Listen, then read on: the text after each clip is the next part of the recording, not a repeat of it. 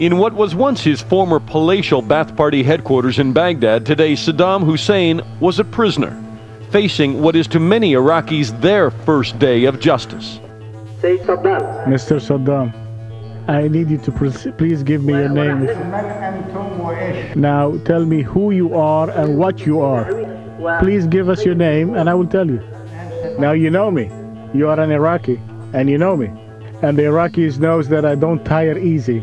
At least 10 times we heard the judge ask Saddam, identify yourself or sit down. And I say, I will not respond to what is called or termed as a court. So you're not going to give us your identity? No, I won't. Then please take a seat. Saddam never did identify himself.